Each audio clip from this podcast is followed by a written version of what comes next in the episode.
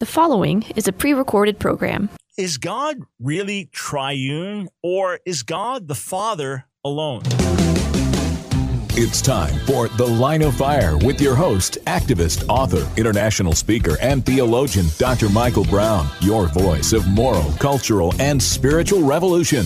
Michael Brown is the director of the Coalition of Conscience and president of Fire School of Ministry. Get into The Line of Fire now by calling 866 34 Truth. That's 866 34 Truth. Here again is Dr. Michael Brown. Hey, friends, welcome to day two of our special debate week. We are taking you into debates that I've done with different leaders, professors, scholars, representatives of different positions, rabbis on a wide range of subjects. Yesterday, we looked at the issue of the charismatic gifts ceased. Today, we're going to look at the subject, is God the Father alone? This is a debate I had with Dr. Dale Tuggy, January 11th, 2019. I was asked to do this debate just as I was asked to do the debate with Dr. Zechariadis. And what we're doing, here's our format. We're going to play as much as we can from Dr. Tuggy's opening comments. All right. We're going to play as much as we can from my opening comments. So we're going to take one segment to do each of those. Then we're going to go back and forth. The third segment, we're going to get into uh, Q&A that we exchanged between us. And then the last segment, our closing comments. So we want to give you a representative sampling of the debate. If you're listening on radio, go to our YouTube channel when you can ask Dr. Brown and look for today's broadcast. There'll be a link so you can watch the entire debate for free. My thesis is that the God of the Bible is not the Trinity because the God of the Bible is the Father alone. The New Testament is just as monotheistic as the Old Testament, but it also tells us who this one God is. And contrary to Catholic traditions, in the New Testament, the one God is not the Trinity. In the New Testament, this one God is the one Jesus referred to as our Father in heaven the one Paul calls God the Father. In the New Testament, the one God just is the Father, and the Father just is the one God. They are one and the same. This is the defining thesis of any Unitarian Christian theology, and it's contradicted by any Trinitarian theology. A Trinitarian thinks that the one God is the tripersonal God, but no one thinks that the Father is tripersonal. The Trinitarian says that the one God is the Trinity. And so the Father gets demoted to being, in some sense, one third of God, whether a part of God, a personality of God, a mode of God, or a person within God. The Trinitarian's theory requires that the one God is not numerically the same as the Father, but rather he must distinguish the one God, the tripersonal God, from the Father. But here, fourth century speculations clash with plain New Testament teaching. We can observe this identification of the one God with the Father in every New Testament author. They rarely state this commitment because it was not then disputed, but occasionally they express it clearly. In John 17, 1 through 3, Jesus reveals his belief that the Father is the only true God. And if the Father is the only true God, then no one else is. And in 1 Corinthians 8, Paul tells us that while the pagans believe in various gods, as far as we Christians are concerned, there is one God, the Father. In John 8:54, Jesus says to his Jewish opponents, "If I glorify myself, my glory is nothing. It is my Father who glorifies me, he of whom you say, he is our God." Right. The God of the Jews, the only God in Old, in Old Testament and New Testament, is the one Jesus calls my Father. In Acts, the message preached to Jews is that the God of our ancestors has glorified his servant Jesus. In Judaism and in the New Testament, the one God is understood not to be a human being, but rather a God, in fact, the only God. In contrast, Jesus is everywhere in the New Testament portrayed as a real man. In John 8:40, Jesus describes himself as a man who has told you the truth that I heard from God. The New Testament Jesus is not God, rather he is God's Messiah, his special human agent, called the Son of God Paul writes to Timothy that there is one God and one mediator between God and men, the man Christ Jesus. And this one God, Paul thinks, is the Father. The New Testament explicitly states seven times that the Father is Jesus' God. And Jesus is portrayed as calling the Father my God in seven other places. These Father as Jesus' God's texts are not the subject of significant interpretive, translation, or textual disputes. In the New Testament, like you, Jesus is subject to the unique God, the Father. Thus, Jesus is not taught to be the same God as the Father or any God at all. There's only one God, the Father, and he is, Paul says, the head of Jesus, his Christ. I want to spend the rest of my opening statement comparing two hypotheses in the light of six indisputable facts about the New Testament. The two hypotheses are first, that these authors believe the one God to be the Father alone. Second hypothesis is that these authors in the New Testament think the one God is the Trinity. If a fact is just what we would expect given the truth of one hypothesis, but that same fact would be surprising given the truth of a rival hypothesis, then that fact confirms the one hypothesis over the other. Notice that this procedure does not presuppose Unitarian theology. It doesn't presuppose any controversial thesis whatever. First fact all four Gospels feature a mere man compatible main thesis. This is the thesis that Jesus is God's Messiah. While this thesis is plainly and repeatedly stated throughout these books, it's highlighted at certain key moments. In the first three Gospels, Jesus privately asks his disciples who they think he is, and their leader, Peter, replies, You are the Messiah. And towards the end of the fourth Gospel, John states his main thesis These signs are written so that you may come to believe that Jesus is the Messiah, the Son of God, and that through believing you may have life in his name. Wait, that's it? Nothing about Jesus being God, God the Son, having a divine nature, being the God man, Jesus as second person of the Trinity. This simple thesis only mentions the man Jesus' uniquely important role as God's Messiah, saying nothing at all about his alleged deity. Is what we'd expect if the author thinks the one God just is the Father. It's not at all what we would expect if he were a Trinitarian. And this confirms that these authors are Unitarians, not Trinitarians. Second fact in the New Testament, the word God nearly always refers to the Father, and no word in the New Testament refers to the Trinity. No word was then understood to refer to the Trinity. If the New Testament authors were Trinitarians, we'd expect them to sometimes use the word God to refer to the Trinity, but they never do. And we'd expect them to somewhat spread around the title God, around the three of them, often calling the Son or the Spirit God in addition to the Father. But this is not what we see. In the New Testament, God is nearly always the Father. All textual scholars agree on this. In a small handful of cases, no more than eight in the whole New Testament, it can be argued that God refers to the Son. The term God refers to the Son. But we know that in biblical terminology, a human who is subject to God can be referred to and or addressed using the title God. Jesus makes this very point in John 10:34, quoting Psalm 82.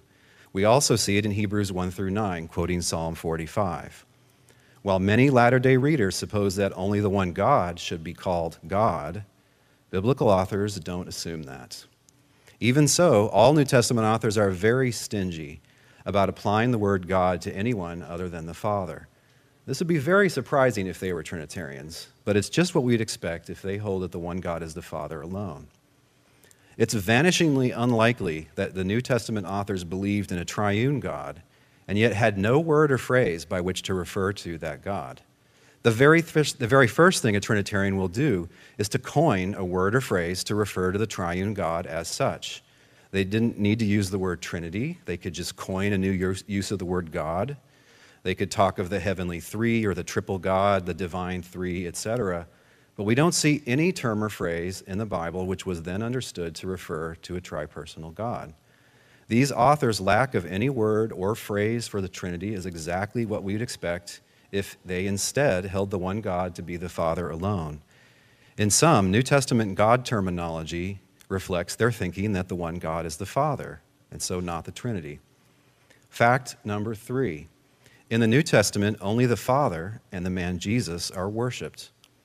One would expect Trinitarian authors to authorize, model, or portray worship of the Trinity as a whole, or at least the worship of all three persons of the Trinity Father, Son, and Spirit. But there are exactly two objects of worship in the New Testament God and the human Son of God. This is plainly seen in Revelation 4 and 5. One might worry that two objects of worship means two gods. But Paul explicitly teaches in Philippians 2:11 that the worship we give to the exalted Jesus is to the glory of God the Father. Jesus is not a second God, rivaling God. Rather, he is God's human son, and it honors God when we worship Jesus. His exaltation to God's right hand implies that all must worship him, not as God, not confusing him with his and our God, but rather as the exalted Son of God. It's not a case, as Paul says in Romans 1:25, of worshiping the creature uh, rather than the creator. Jesus, being a man, is a creature, yes, but in worshiping him, we thereby worship the creator. The one God is the Father alone. Later traditions since the late 300s AD have said that the one God is not the Father, but rather the Trinity. So much the worse for those traditions. In my view, we should learn our theology from the Lord Jesus and his handpicked apostles. In conclusion, you might wonder who is this guy? How did I come to these views? The answer is I was born and raised in Trinitarian churches. Although they were Bible oriented evangelical churches, we didn't particularly talk about the Trinity, except when we sang that one uh, God in three persons, Blessed Trinity uh, hymn. Uh, but it was never really a, a, subject of a sermon. I started to actually look into it carefully when I was a graduate student at Brown. And I just assumed up, well, look, obviously all Christians believe in the Trinity. There's some crazy cultists running around and some arrogant rationalists who don't, who don't believe in things they don't understand. Um, so I'm just going to figure this out. Christian philosophers were trying to work out a way to understand the standard formula that God is three persons in one essence. And they started working out five or six different theories about that. And I said, well, one of these has got to work. This has got to be true. It can't really be contradictory. And I was pretty surprised to learn that they all had pretty serious problems. This drove me back to the New Testament. What really shocked me is that the arguments from the New Testament to the Trinity were very weak. And then I started to look into the history of it. I discovered that there have been, since the Reformation, Protestants who thought that this is one more Catholic development that needs to be rolled back in light of the Bible.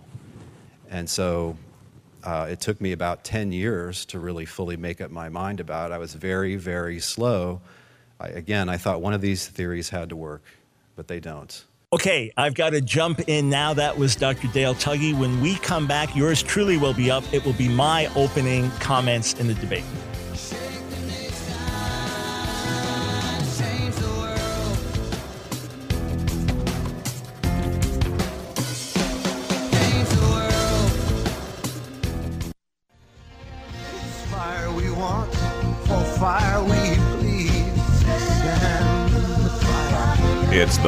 Fire with your host, Dr. Michael Brown. Get into the line of fire now by calling 866 34 Truth. Here again is Dr. Michael Brown. All right, welcome back to this special debate week. This is Michael Brown. These are my opening comments, excerpts of them from my 2019 debate with Dr. Dale Tuggy. The subject is God the Father alone. Is he triune or is he the Father alone? So here's an extended excerpt from my opening comments. Uh, the fact is, Dr. Tuggy claims that Jesus is simply a glorified man. And I want to declare in the clearest possible terms that the Son of God of the Bible, the one we rightly worship as God, is infinitely more than a glorified man. To make him into a glorified man is to deny the clear and consistent witness of Scripture. To make him into a glorified man is to neuter the gospel, since the idea that a glorified man died for our sins is hardly a demonstration of the immeasurable love of God. To the contrary, when God sent his son to pay for our crimes, he was giving of his very self.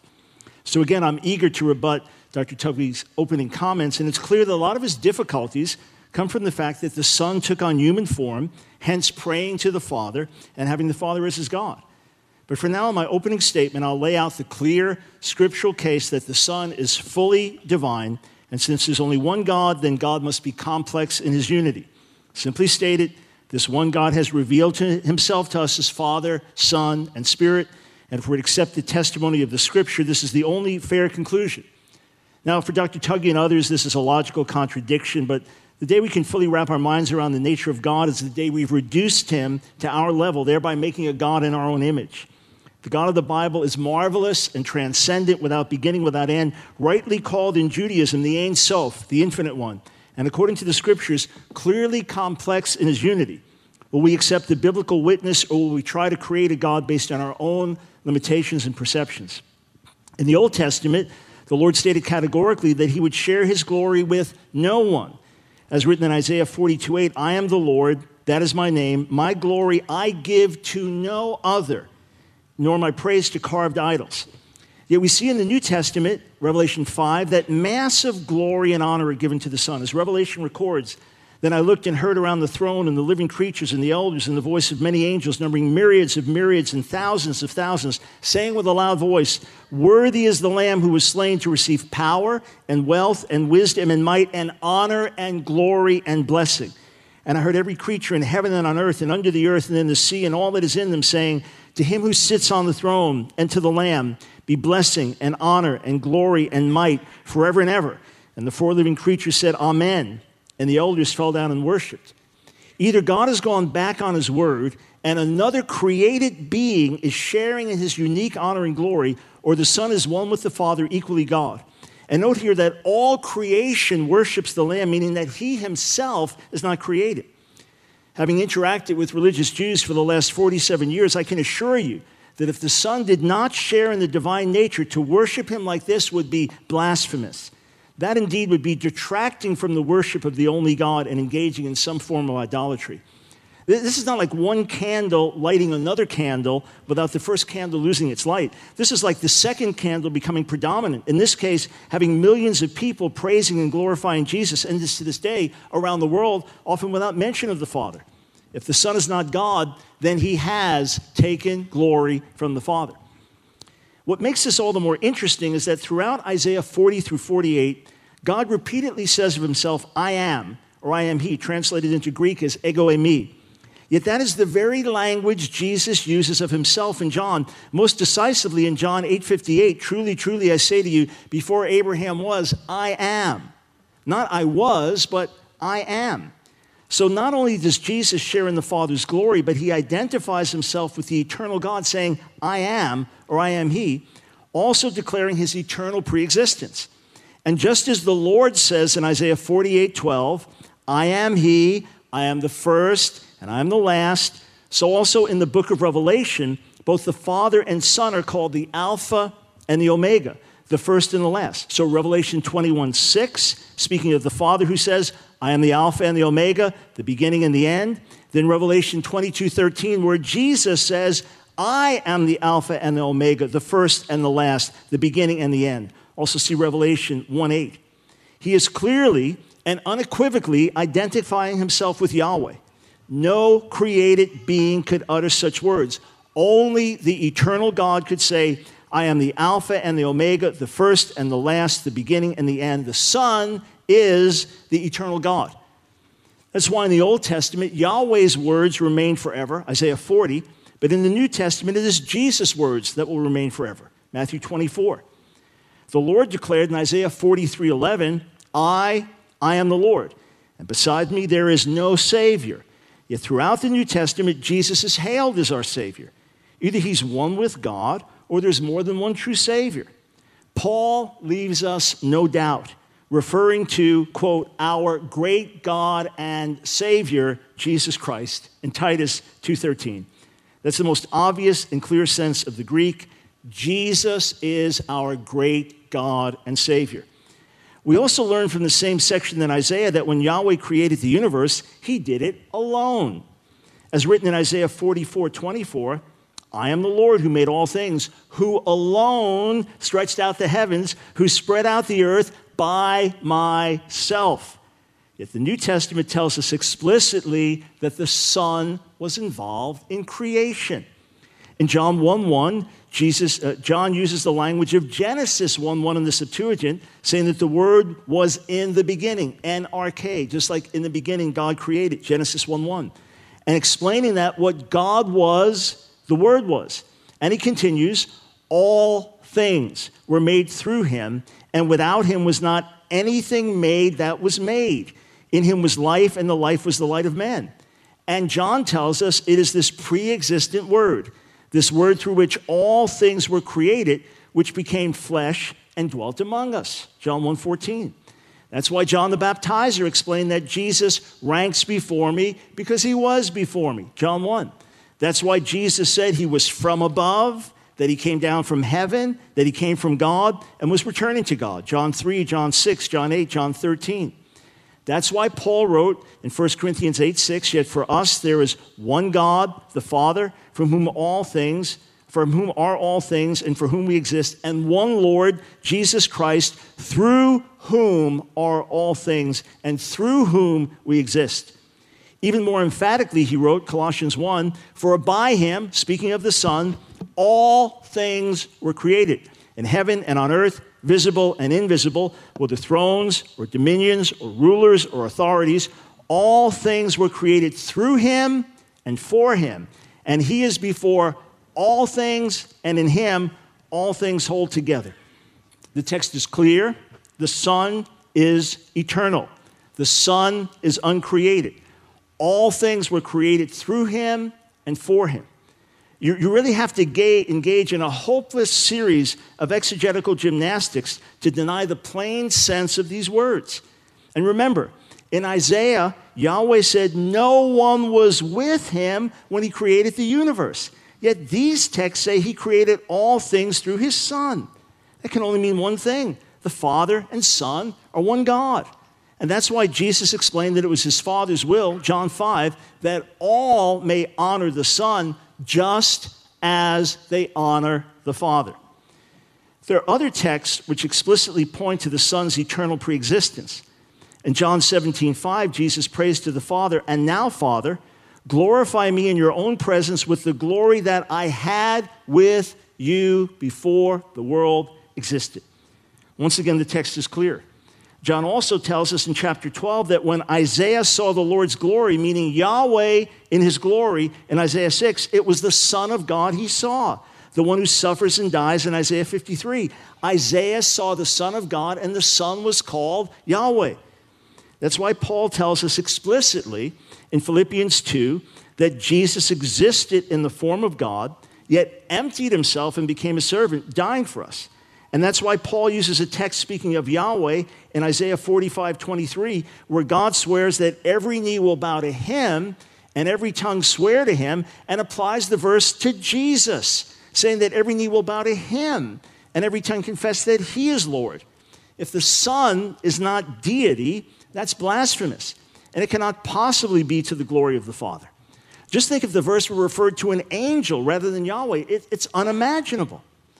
Note also that Paul uses the example of Jesus in Philippians as an example of humility. He didn't take what rightly belonged to him, namely the privileges of deity, but rather emptied himself on our behalf. He who was eternally God came to earth as a servant to die for us. That's why Jesus said that he often longed to have mercy on Jerusalem, but it was not willing. Matthew 23. As a Jewish follower of Jesus, there's always been pressure on me to deny what Scripture plainly teaches, namely that Jesus, the Son, is eternal deity and that God's unity is complex. But because the Word is so clear on this, I could not and would not yield to this pressure. And by the way, there's far more evidence I could bring from the Old Testament to support this. Time doesn't permit. So I, I urge each of you to fall down at the feet of the glorious Son and worship Him as God. This will please the Father who sent his Son to be the Savior of the world and who continues to work among us by his Spirit. And after Paul laid out God's extraordinary plan to save both Jews and Gentiles in Romans 9 through 11, he wrote these incredible words from the Old Testament as well.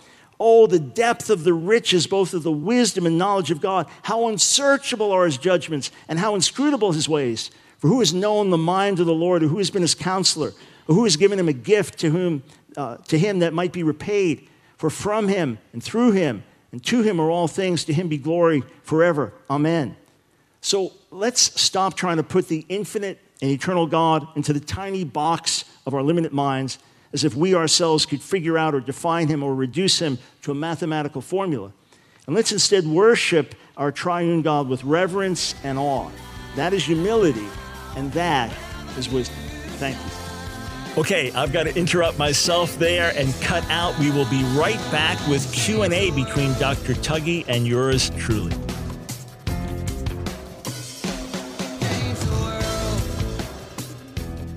God of light, hear our cry. Send the fire. It's The Line of Fire with your host, Dr. Michael Brown, your voice of moral, cultural, and spiritual revolution. Here again is Dr. Michael Brown. Hey, friends, welcome to the special Debate Week broadcast. This is Michael Brown. So glad you tuned in. I want to take you into debate I had January 11th, 2019, with Dr. Dale Tuggy. The question is God the Father alone. So at this point in the debate, we've both given our extended opening comments, we've both given our rebuttals, and now it's time for our back and forth Q&A, the cross-examination time, which is often some of the most interesting time within the debate itself. So these are excerpts. This is not the full Q&A back and forth, but a representative sampling between Dr. Tuggy and me. If you look at the description on our YouTube channel of today's show or our Facebook channel for today's show, you'll get a link where you can watch the debate in full online for free. Maybe you could help us out with this a little bit just to understand your views. Uh, if you could just fill in the blank in this sentence the Father, Son, and Holy Spirit are three fill in the blank in God. It's not something that Scripture exactly defines. So that's more of a creedal statement. I would rather just say what Scripture says that the Father, Son, and Spirit are God, and that's how God revealed himself to us. Some say persons, but that's using human language to describe God. Mm-hmm. To say it's three aspects of the same God. Again, we're limited by human language in describing God. I'd rather use New Testament language that Well, the whatever- Father, Son, and Spirit mm-hmm. are all eternal God. Mm-hmm. Okay, so you're just saying they're all God. Mm-hmm. Just using biblical language, that's all. Did I understand you to say that you think Jesus and the Father are the same God? That the Father and Son are one God, yes. Okay, so So God, God God. can be used, for example, to speak of Father, Son, and Spirit. Yeah. God can be used to speak of Father, Son, or Spirit because all three are God. So God can refer to God in his triunity, or God can refer to the Father, Son, and Spirit. All are equally God. Yep. Right. Again, just trying to use biblical language. That's, that's all I'm good at. Right. So you would agree that, let's say, uh, a minute after Jesus breathed his last on the cross, Jesus was dead? And would you agree at that moment that the Father was alive? The Father was always alive, and the Son was always alive, but the human body of, of Jesus died. Okay, so But Jesus, the eternal Son, so when we speak of Jesus, we're speaking of the one who is both God and man, who is fully God and fully man. So the man died, the Spirit never died, the, the, the Son never died. Okay, so there's I a think- man. I mean, I so think there's a that's pretty, man. I'm sorry. I think that's pretty self evident in Scripture. In other words, you don't, you don't crucify a spirit. Uh, so Jesus, again, we, we believe that Jesus is fully man, the man Christ Jesus. So he was born as a baby. He didn't make believe that he was crawling or make believe he was learning to. walk. He was fully man. And that's, that's what Philippians 2 is telling us plainly. He existed in the form of God. And this is an example of humility for us, right? He existed in the form of God, but he emptied himself. He, he stripped himself of his divine privileges and came down to earth as a servant, fully man, suffered as a man, died as a man, rose as a man, and also always the Son of God. Right. So you just said that the body died on the cross, which I'm not. I don't know what it is for a body to die, other than if it's just the same thing as a man to die. Then you said a man died on the cross. It sounded like you also think there's this other self there, the eternal Son. Do you have two sons? Do you have a man, and do you also have this eternal Spirit? No, one God, one, one, one man. I'm not, I'm, I'm, I don't think I follow the question, but to, to be clear, to be clear. You said that a man when Jesus died. Mm-hmm. hangs on the cross, he says, Father, into your hands I commit my spirit. Right. So I'm assuming you believe that he had a spirit. He wasn't just a physical being only, he had a spirit, right? Yes, I do assume that. Mhm. Right. And the spirit didn't die, right? Right. Oh, okay. But you, but Dr. Brown, you said that the Father and the Son are the same God, and you at one time you've got that same one God being dead are- and alive, and that's just nonsense. You can't be dead No, and not didn't. dead at the same why- time. I think it would be much, much better if you didn't put words in my mouth. I never said the son died. I never. I said the son didn't die, and now you say I said he did die. So I don't find that helpful. I, I mean, I, I think we get better progress if you quote me accurately rather than say things I didn't say. Yeah, Just- there's only one son in the. New Testament, and that guy died. That- Nothing could be clearer in the New Testament than So that. did his spirit die? Um, he said, Father, into your hands I commit my spirit. What well, this is my question time. Okay. You can ask me that in a minute. All right, great. Um, so, how could a mortal say, I'm the Alpha and Omega, the first and the last, the beginning and the end? I take it that those are ways of asserting uniqueness, and so uh, a mortal could say that because, as it says, he's the firstborn from the dead, and he's a new Adam, and there isn't ever going to be another one of those. He's utterly unique in that way. Okay, hang on. So, when God says, I'm the Alpha and the Omega, the beginning and the end, the first and the last, and when Jesus says it, they, it's, they mean two different things, even though it's, it's within a few verses of each other, the identical words on the lips of the Father and the Son, but they mean totally different things? Well, Dr. Brown, context is king, and uh, it matters who you're talking about, right? If you're talking to a guy that plays in the NBA and he says, I'm good at basketball, that means one thing. And if you ask me and I brag and I say I'm good at basketball, which is false, by the way, um, it's just going to mean something very different, right? And so when you're talking, Revelation in no way confuses Jesus and God, by the way. And your, re- your reading of Revelation 2 is uh, just obviously mistaken. You're, you're, you claim that there's a his and a he there that refer to one and the same, both to Jesus and to God. That's a total confusion. It, they're referring to God, and God is mentioned in that context. So it says that the throne of God and the Lamb are there, and his servants will serve him. Serve him as God and the Lamb. Nope. That's an obvious misreading. So I, I just quoted it. How did I yeah, I misread have it? two. I have two uh, minutes here. So, uh, the throne of God and the Lamb will be in it. Okay. There's God. Oh, and by the way, there's also the Lamb. Okay. God is not the Lamb. The Lamb is not God. There are two selves, two beings there, and the ver- and the, the passage continues. And his servants will worship him. They will see his face, and his name will be on their foreheads. Right? And the very next verse, and then you're like, aha, it says his. They got to be the same he, which is a way of saying they're the same self. That's why I said if you are a Trinitarian, you're a one self Trinitarian. The very next verse says, And there will be no more night. They need no light or lamp or sun, for the Lord God will be their light, and they will reign forever and ever. Okay, so it's really God who's the primary and the ultimate object of religious worship in the Bible. And it's not Tuggy's theory that worshiping Jesus is to the glory of God. It's what Paul says explicitly because he's exalted. Uh, the worship that's given to him is to the glory of God the Father. Yeah, so reading through Revelation 22, it, it doesn't say what you said it says. It does say that there's one throne of God and the Lamb, and his servants worship him who, God and the Lamb. But if, if we could just continue on this, I just read it.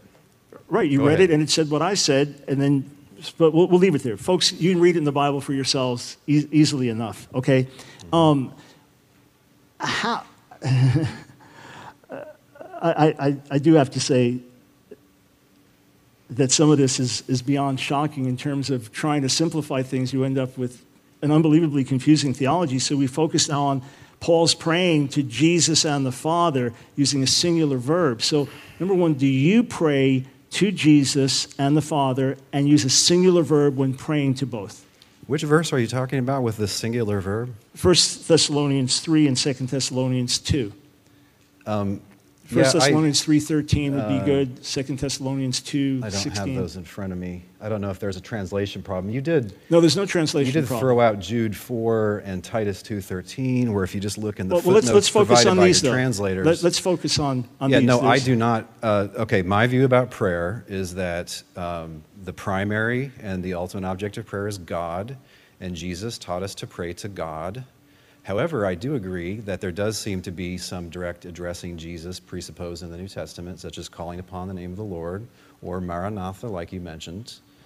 And uh, no, I don't pray to God and Jesus with one He, because that's to confuse them for the same self and the same being. But that's what Paul does. And if though, they're the same self and the same being, Jesus can't be a real man. Or it's one God, Father, Son, and Spirit, as the Bible says. So you don't pray the way Paul prays. 1 Thessalonians 3, 2 Thessalonians 2. The Greek is very explicit. You, you can dig into this as much as, as you want. It's, it's unambiguous in the Greek, and it's gotten the attention of many a Greek scholar. But 1 Thessalonians 3 or 2 Thessalonians 2, 1 Thessalonians 3 what? 313 And the Greek is blameless before. May he strengthen your hearts in holiness, so that you may be blameless before Yeah, so who is our he? God May- and Father, You know, the prayer goes to Jesus at the and the coming Father. of the Lord Jesus. Right, the prayer goes to Jesus and the Father that He may do these things for us. It's, it's a Yeah. singular verb, and it's to Jesus and the Father. And then in 2 Thessalonians 2, it's to uh, it's Yeah. 1 Thessalonians 1, 3, it's the Father and Jesus. And in 2 Thessalonians, it's to Jesus and the Father. So you don't pray the way Paul prayed, to Jesus and the Father, or the Father and Jesus using a singular verb. I don't see, I I mean, I think you're reading your own confusion of them as oneself into the text here. I don't see Paul confusing them. I see you confusing them, right? He's distinguishing them. Now, may our God and Father Himself and our Lord Jesus Christ direct our way to you. Both of them, too, right? Otherwise, he wouldn't say, and. And may the Lord make you increase, I think that's Jesus, and may the Lord make you increase and abound in love for one another and for all, just as we abound in love for you. And may he strengthen your hearts in holiness, so that you may be blameless before our God and Father at the coming of our Lord Jesus with his saints. So I think that he in 13 is the Lord that was mentioned in verse 12. I think that's Jesus strengthening your hearts. Well, tell you what, you weren't. there is no praying to God and Jesus under one he here. Yeah, yeah, Where are there, you looking? There, there, there is. So tell you what, you weren't prepared to address the Greek. Maybe in a subsequent time we can chat on the radio about that. I'll, I'll, I'll give you that liberty. Genesis 48, the exact same thing. The prayer of blessing, the God of our fathers, uh, the God who was with us, the angel who redeemed, bless, that singular Hebrew, and God is referred to as God, God, and the angel. Unless God appeared in the angel, who's this angel to whom Jacob prays along with God in the singular? Genesis 48. Who's the angel of the Lord? to I whom take it- Jacob prays in the hmm. singular together with hmm. God in Genesis 48. Yeah, I mean, this is an interesting topic, the angel of the Lord. I mean, uh, Can, Oh, he, well. can he just get to finish that in fairness? Because I asked the question late. Okay. Uh, what was the question? What do I make of the angel of the Lord? I mean, that's No, a, no. I'm not going to answer make that in of two the minutes. fact that Jacob prays to God of his fathers and the angel who redeemed him Yeah. and prays in the singular to both of them, says, May Yeah. he bless. Yeah. Speaking of God and the angel. Right. So if you take the angel of the Lord to literally be an angel, uh, then you can talk to the angel and you're talking to God because the angel is on a mission from God and representing God to you. If the angel of the Lord is taken to be a theophany, then it's really just an appearance of God, uh, but it still could be talked about sort of as if it were a different person than God.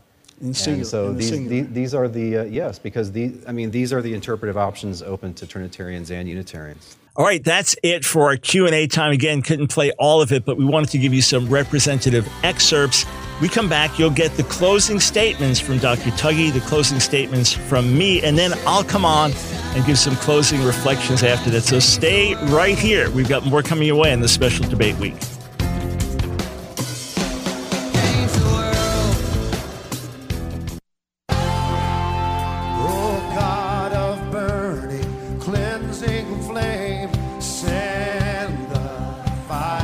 It's The Line of Fire with your host, Dr. Michael Brown, your voice of moral, cultural, and spiritual revolution. Here again is Dr. Michael Brown.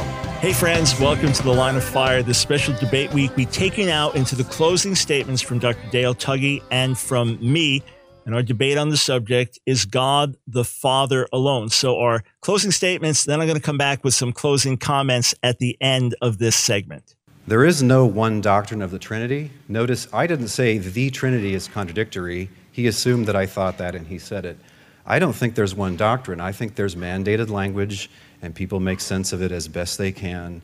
And some of them basically think that there's three persons, three beings there, and some of them think it's just kind of three personalities or aspects or something like that. But however, which way you take it, any Trinity theory is a doctrine of inference tottering atop a mound of doubtful inferences drawn from relatively few scriptural texts. In contrast, we Unitarian Christians build our theology on explicit and or clear New Testament teaching. In my opening statement, I quoted some texts which clearly imply that the one God is none other than the Father. My opponent has not explained those away. He's just contradicted John 17, 3. Oh, yes, well, there is another one that's true God. It's not what Jesus says. I'm going to stick with him. I also described six observable facts about the New Testament which would be very surprising if the authors believed in a triune God, but which makes sense if they held that the one God is the Father alone. My opponent has not adequately addressed this powerful and broad based evidence. For some reason, it doesn't bother him that the word God is pretty much always reserved for the Father 99% of the time. He thinks, as a Trinitarian, that's just kind of the thing you'd expect. I beg to differ. He has at times uh, cited texts which are difficult to interpret. He's at times cited texts like Titus 2:13 that uh, there are translation problems about those texts, and if you translate them the other way, uh, it's not a problem. So uh, there's a lot going on here, and we, we can't talk about all of the texts. But my position is clear, and it's what the explicit New Testament one is. The one God is the Father. Also, there's the Lord Jesus, risen and exalted to his right hand, who therefore, like it says, you should worship, not as God, not as a second God, but as the Son of God. If you think a disciple should accept the theology of Jesus and his apostles, then I urge you to open your minds to this important ongoing scriptural reformation. It's a mistake to collapse God and his Son into the same self. Again, in the New Testament, in various ways, uh, they simultaneously differ from one another. It doesn't matter whether the difference is with respect to divinity or not. A thing can't be and not be the same way at the same time. That's just nonsense. If at any time we observe that things differ, well, we know we're really dealing with two things God sent his Son. Jesus never sent his Son. God and Jesus are not the same being. Son died on a cross, Father didn't. I don't know about this son that never died. That's not in the New Testament, it's not mentioned. They're a, this, they're a mutually and loving cooperating pair. They're not just modes or something like that. Still, I don't think Dr. Brown has really told you what his Trinity theory is. As I mentioned, the word Trinity is not in the New Testament, but what's more important is the idea of the Trinity. The idea of three persons sharing one divine essence is not in the New Testament either. If it were there, it would conflict with the clear New Testament teaching that the one God is none other than the Father. Uh, and Dr. Brown has muddied the waters by pointing out that early writers call Jesus God. Yes, they do. And these same writers tell you in no uncertain terms that the one true God, God in the deepest sense of the term, is the Father. Around the year 180, some authors do start to talk about the Trinity, but by this they just meant this triad, this group of three God, God's human Son, and God's Spirit. They didn't use the word Trinity to refer to a triune God. That only became popular in the last two decades of the 300s AD. The idea of a Trinity is a blatant anachronism if you're reading the New Testament. Uh, if you think someone there is talking about a triune God, that's like saying that Thomas Jefferson discoursed about the internet. The majority of Christian theologians have for a long time speculated that God is somehow triune. This is striking, to be sure, but a disciple must allow that Scripture can, over, can overturn long standing human traditions. Don't rely too much on the shortcut of siding with the majority. In the past, this would have burned you on many occasions. You would have sided with the majority of Jews against Paul and Peter in the year 45. You would have sided with the Catholics in 1520. In both, ca- both cases, you'd be making a big mistake. Don't make that mistake now. Be a good Berean and study the scriptures to see if what I've argued is really so. Thank you.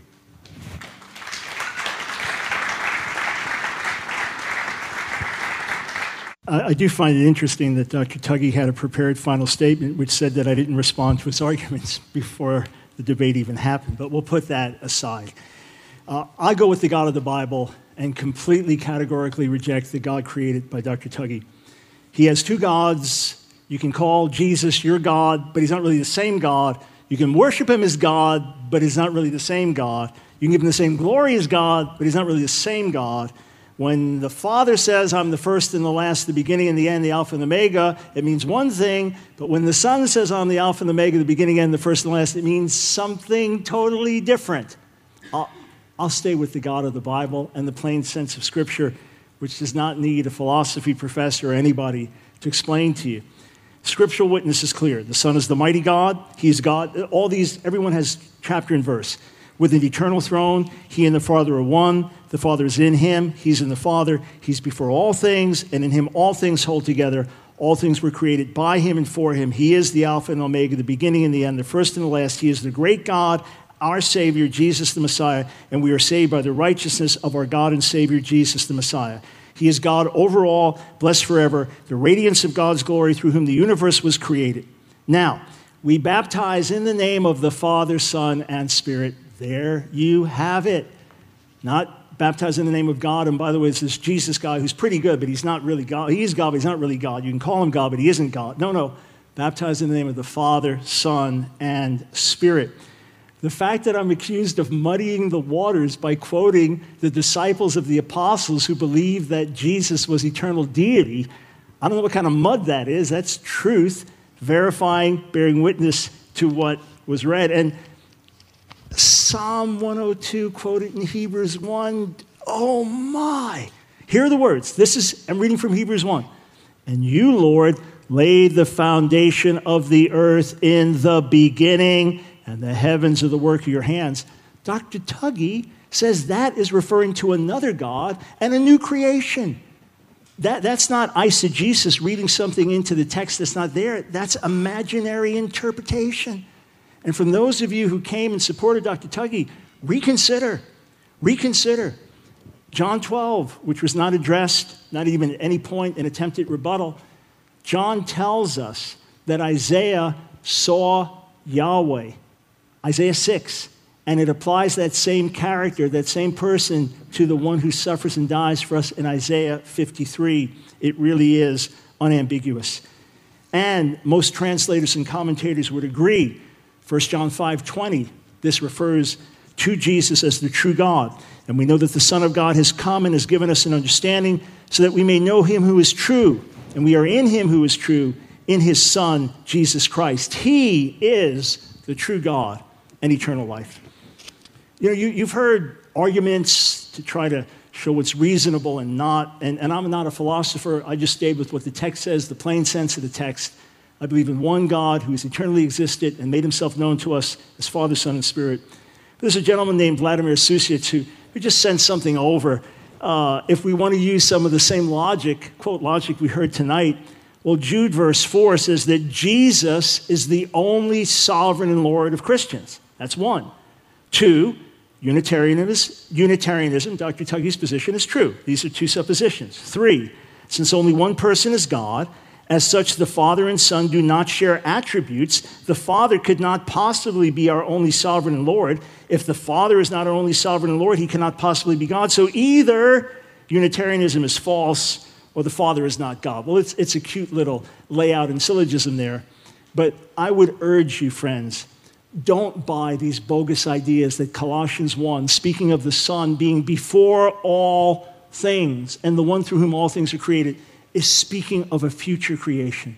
Don't buy this nonsense that when the Son says, I am the first and last, Alpha and Omega, beginning and end, that he doesn't mean that he's eternal God. Don't believe anyone that tells you when the Son says, Before Abraham was, I am, using the divine word ehyeh, same as you'd have in Exodus, the third chapter, where God reveals himself. Don't believe anyone that tells you he didn't mean what he said. Jesus meant what he said. Paul meant what he said. John meant what he said. The Bible means what it says. The Son is eternal God. The Son, the Father, Spirit, one God. That is who we worship, and I will give my blood for that God. Thank you. All right, friends, I hope you found these excerpts to be helpful, educational, and as, as you'll hear me say throughout this week, read the word for yourself, study the Bible, ask God for insight. It's one thing if you're just having a philosophical debate with someone. It's, it's one thing if you're one person says the Quran is, is, is the holy word of God, another says the Bible, and you're having these kinds of debates, or, or someone who doesn't believe in God at all and having all kinds of discussions. It's another thing when, when both parties involved say, We believe the Bible is God's word. So I want to encourage you to watch the entire debate. Just go to my website, Ask Dr. Brown, askdrbrown.org, and type in Tuggy, T U G G Y you can watch the entire debate for free. I believe you'll find it really eye opening. And of course, the scriptural evidence to me is so overwhelming on, on, both of the points that were discussed yesterday and today. Yesterday was more in house, two believers differing. Today, there'd be a question of whether Dr. Tuggy's views could be considered within the household of faith, I would say sadly, no. But I encourage you dig, study, look at the scriptures, come to your own conclusions, and follow God no matter what.